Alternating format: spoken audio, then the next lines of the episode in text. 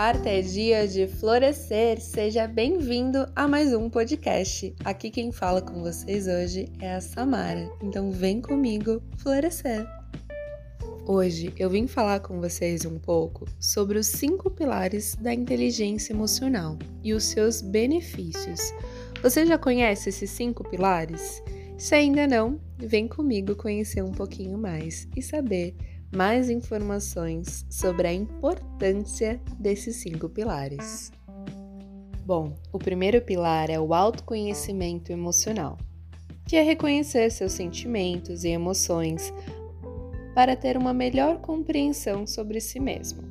Então é se conhecer ainda mais, conhecer seus sentimentos, entender como você se sente, como você se vê no mundo. E esse é um dos mais importantes. O segundo pilar é o controle emocional. Não deixar ser controlado por suas emoções, sabendo se adequar às situações, lidando da melhor maneira possível. É entender que, apesar de entendermos nossos sentimentos e emoções e conhecermos eles, em alguns momentos precisamos guardar essas emoções e lidar com a vida, lidar com as situações que vêm. Nosso dia a dia, nossa rotina, nosso trabalho. Terceiro, automotivação. Não deixar que os seus sentimentos negativos falem por você. Acreditar em si mesmo e no seu potencial. Então, é olhar para as coisas de um modo mais positivo. Ser carinhoso com você mesmo e acreditar que você é capaz. Ser o seu maior incentivador. O quarto pilar é reconhecimento das emoções em outros indivíduos. Ter empatia pelas pessoas à sua volta, reconhecer os sentimentos, aprendendo a lidar melhor com eles e com isso também tendo inteligência emocional para lidar com as situações, assim como consequência, tendo relações mais empáticas e saudáveis. O quinto e último, relacionamento interpessoal.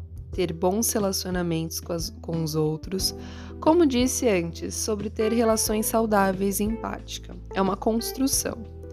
Estar bem consigo mesmo reflete positivamente na relação com os outros à sua volta.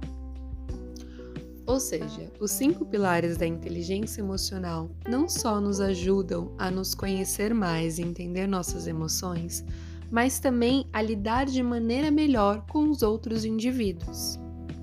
Eu espero que vocês tenham gostado dessas informações hoje e que tenham ajudado vocês a se olharem um pouco mais. E aí, você tem praticado os 5 pilares da inteligência emocional? O que você precisa melhorar dentro dessa inteligência emocional? O que falta reconhecer em você? Espero que tenham gostado do nosso podcast de hoje. Até a próxima semana!